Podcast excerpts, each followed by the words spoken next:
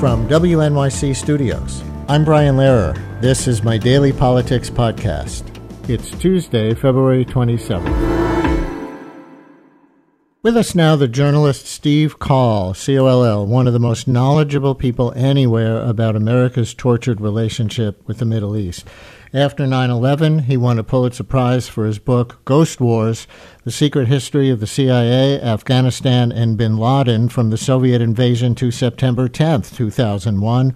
He wrote another book called The Bin Ladens An Arabian Family in the American Century, and one called Private Empire ExxonMobil and American Power, among other books. Steve was the Washington Post's first international investigative correspondent based in London. He's also been managing editor of the Washington Post, dean of the Columbia University Graduate School of Journalism, president of the New America Foundation think tank, and a New Yorker staff writer. He recently joined The Economist as a senior editor, and now with America's relationship with the Middle East again a central issue, he has a new book called The Achilles Trap Saddam Hussein, the CIA, and the origins of America's invasion of Iraq. He also had a New Yorker article in December called A Ruinous War and Peacemaking in Gaza. So let's see what, what we can learn about how the history in his new book perhaps informs the current crisis. Steve, I always learn things reading your work, and when you come on the show, welcome back to WNYC. Thank you, Brian. It's great to be back. Just to set the stage about the book first, what does the title mean, The Achilles Trap? Well, it refers to the deep um, misunderstandings of between Saddam Hussein and the United States that unfolded between when Saddam first came to power in 1979 and the invasion that the U.S. led in 2003. That particular phrase reflects the fact that both Saddam and the United States used the Achilles heel metaphor to explain why their enemy was vulnerable, when in fact both of them had kind of mistaken ideas about their enemy.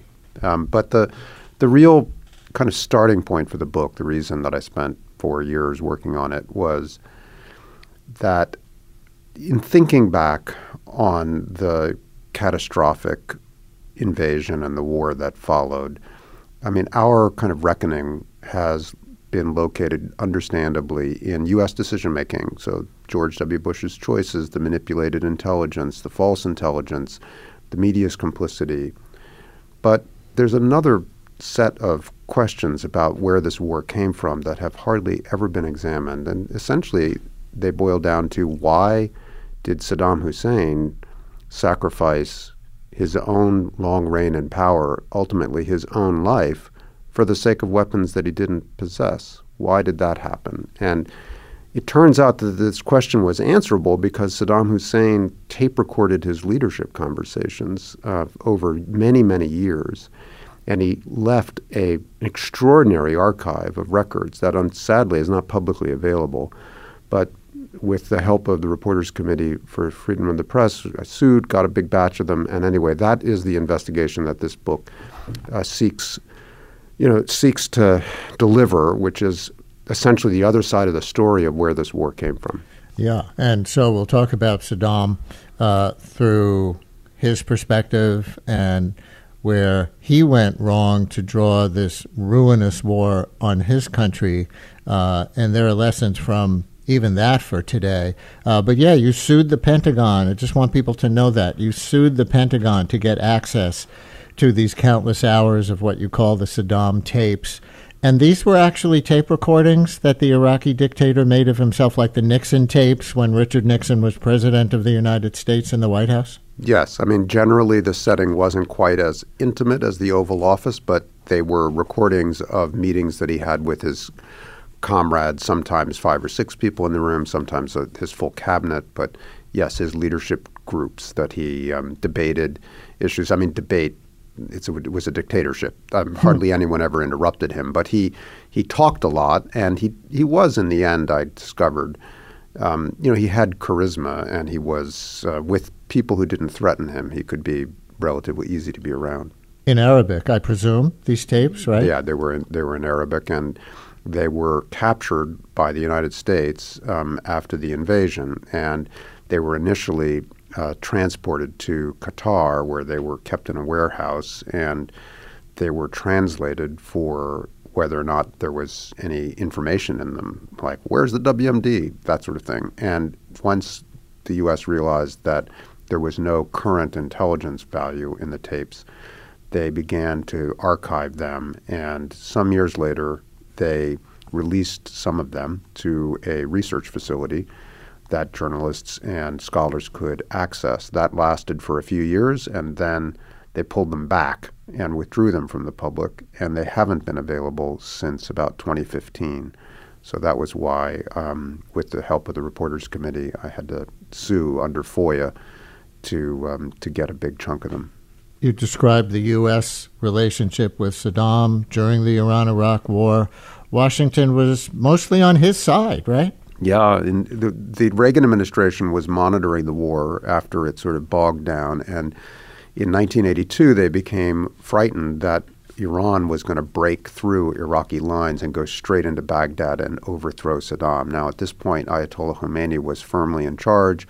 We'd had the hostage crisis, and the clerical regime in Tehran was, you know, making a living out of death to America. And so there was there was a fear that if Iran won the war, overthrew Saddam, and took control of Iraq, that an already threatening revolution would only become larger and more powerful. And so there's this is like the beginning of one of the early chapters of the book. Right. A CIA officer is dispatched in a private jet belonging to the king of Jordan into Baghdad, more or less unannounced, and he brings with him satellite photographs of the battle lines that only the United States can generate in those days because we had kind of a monopoly on eye in the sky technologies. And he brings them into Saddam's regime and he says, Look, we're here to help you not lose this war. I know you don't like us. You know, we have our doubts about you, but we have a mutual interest, which is we want you to stand firm against Ayatollah. And for you to do that, you got to look at these pictures. These guys are about to come through and get you. And so mm. a relationship began then and lasted right through the 80s based on the U.S. providing secret intelligence to Saddam to help him uh, prosecute his war against Iran and uh, denying all the time, we denied all the time that we were doing any such thing. But we did it because the United States saw Iran as the bigger threat. But as you recount in the book, the U.S. was also playing a kind of double game. Is that fair to say? Yeah, it is. And in fact, um, Saddam was always suspicious of these gifts that the CIA was bringing him. He would say, we can see now on his tapes, he would say to his advisors, you know, I don't trust these guys, and I'll bet you that either these photographs are doctored somehow to cause us disadvantage or they're delivering the same photographs to the Iranians. And he started to get wind of evidence that the Iranians were acquiring spare parts and military supplies, that the Israelis were involved, and he starts talking about it with his comrades. And he sounds like he's a little paranoid. Well, then in November 1986, as listeners of a certain age will recall, the then Attorney General Edward Meese, Edmund Meese, one of those, held a press conference in which he essentially announced the Iran Contra scandal, the essence of which, on its Iran side, was that the Reagan administration had decided to secretly join with Israel to sell military equipment to Iran so that they could succeed against Iraq, playing exactly the double game that Saddam suspected. And there are these amazing tapes right after that scandal is revealed where Saddam is saying to his comrades, see, I, he's the least surprised leader in the world. Everybody else is shocked by this. He's like, I told you this was going on. I told you this was the way the world works. And uh, in his um, deeply felt anti Semitism and racism towards Jews and the state of Israel, he starts just ranting on on one of these tapes. You know, Zionism, my comrades. How many times do I have to tell you that's what controls the world? And anyway, um, that revelation undid all of the efforts to sort of stabilize the relationship between the U.S. and Saddam that had been undertaken uh, starting in 82. And it's interesting on the tapes, many years later, when everybody else has more or less forgotten about Iran Contra, when Saddam is trying to explain his hostility toward the United States to his colleagues, he, he refers back to it. He says, you know, that conspiracy that was revealed that I predicted and that I told you uh, would um, was was embedded in our relationship with the Americans, it's still going on. That conspiracy mm. will never rest, and that shaped his view of the United States right up until the invasion. So, on the Iran portion of the Iran Contra scandal,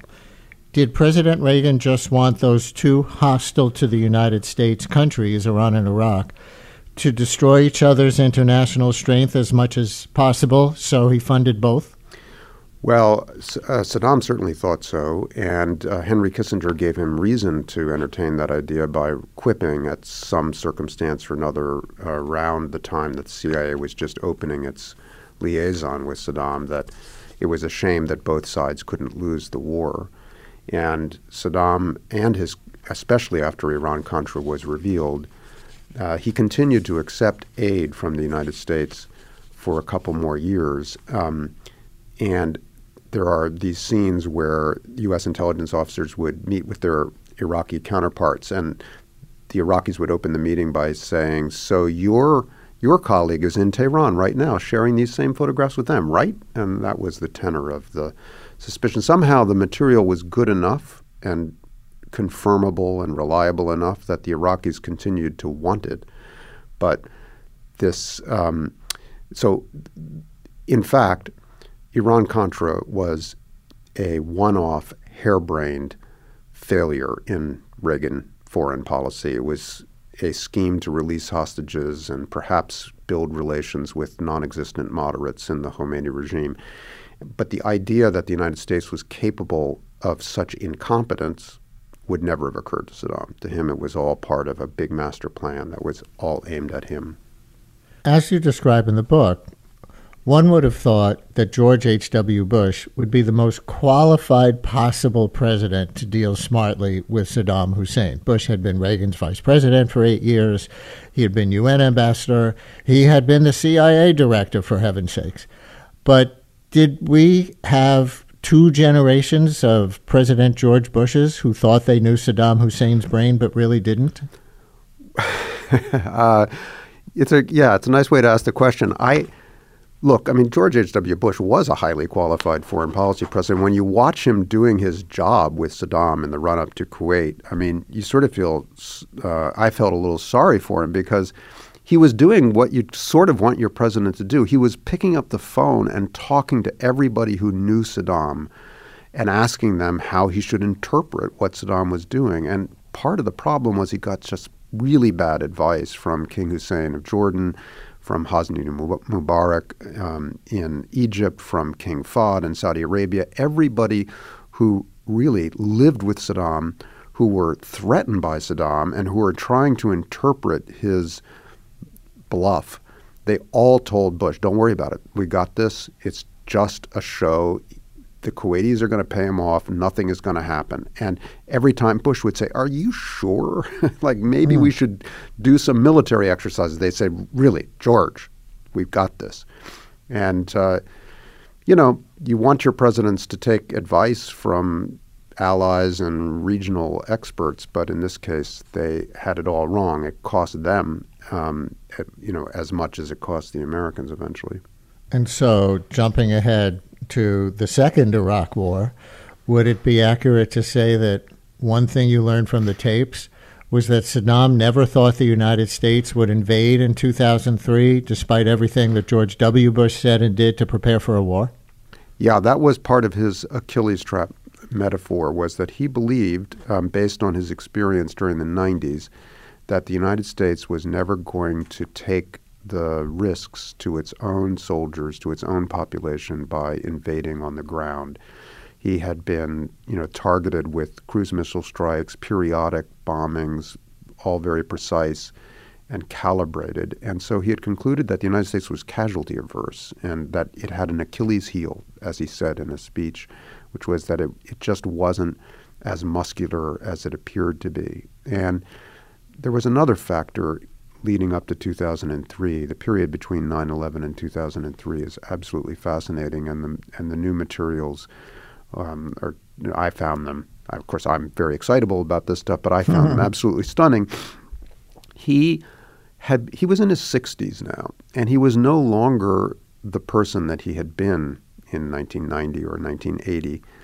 He had become obsessed with novel writing. He was spending many hours a day handwriting his four novels, and he had kind of lost interest in military affairs. Between that and his complacency mm. that the Americans would never come in on the ground, he was very, and he also became, you know, sort of an annoying pundit after 9 11 just bloviating all of the time about America and got what it deserved and so on, completely oblivious to the idea that he was vulnerable to the aftermath of 9 11. And of course, he was innocent of ties with Al Qaeda. So when those accusations came, he was he was just nonplussed by them. And visitors would come through and he'd say, I, you know, of course they're saying this stuff because they're always out to get me, but they're not going to invade. And he was very late to recognize that uh, George W. Bush was, in fact, uh, in, intended to invade, and and and that he wasn't afraid of the potential um, casualties that the invading force would incur.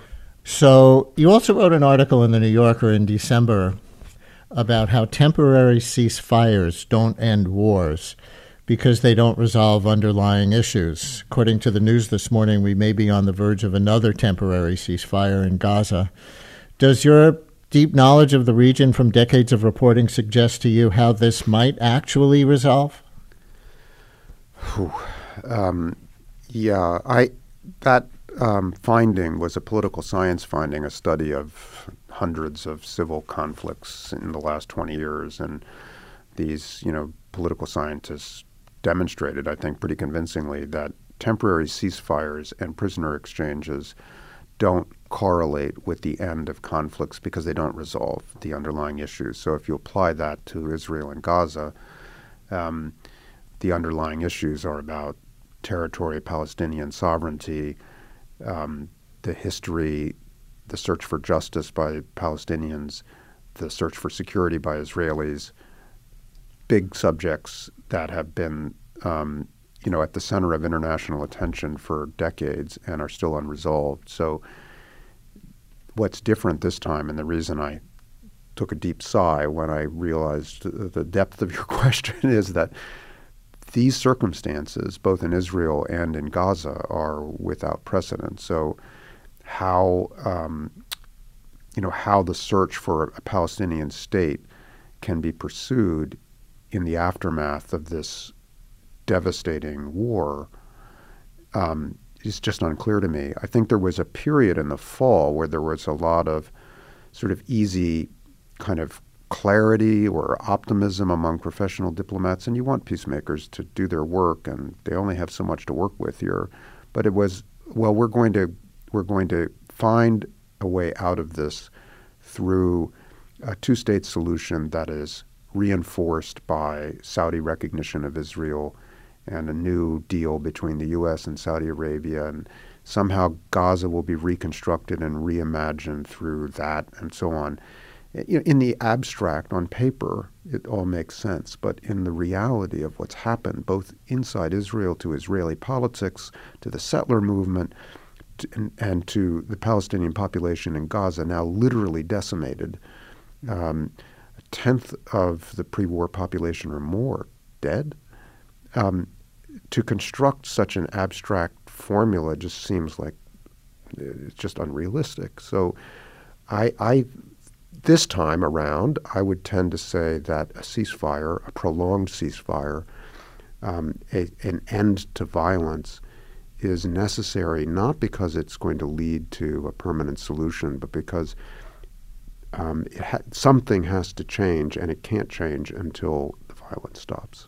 Well, Biden is certainly rolling the dice on his scenario, as it's been reported, that this temporary ceasefire, maybe because both sides are exhausted, I don't know, um, will lead to a grand bargain that includes a Palestinian state and other Arab states getting involved in helping um, to create a peace and enforce a peace it is so complicated. But you know, an article in Vox recently said, and this kind of relates back to your book, that this war may become an even bigger history defining event for the Middle East and the U.S. relationship with it than the Iraq War, a real era defining event considering the massive Gaza death toll and destruction of the territory. Having just written a book on the Iraq War, can you compare and contrast from a sort of regional but also U.S. relationship standpoint?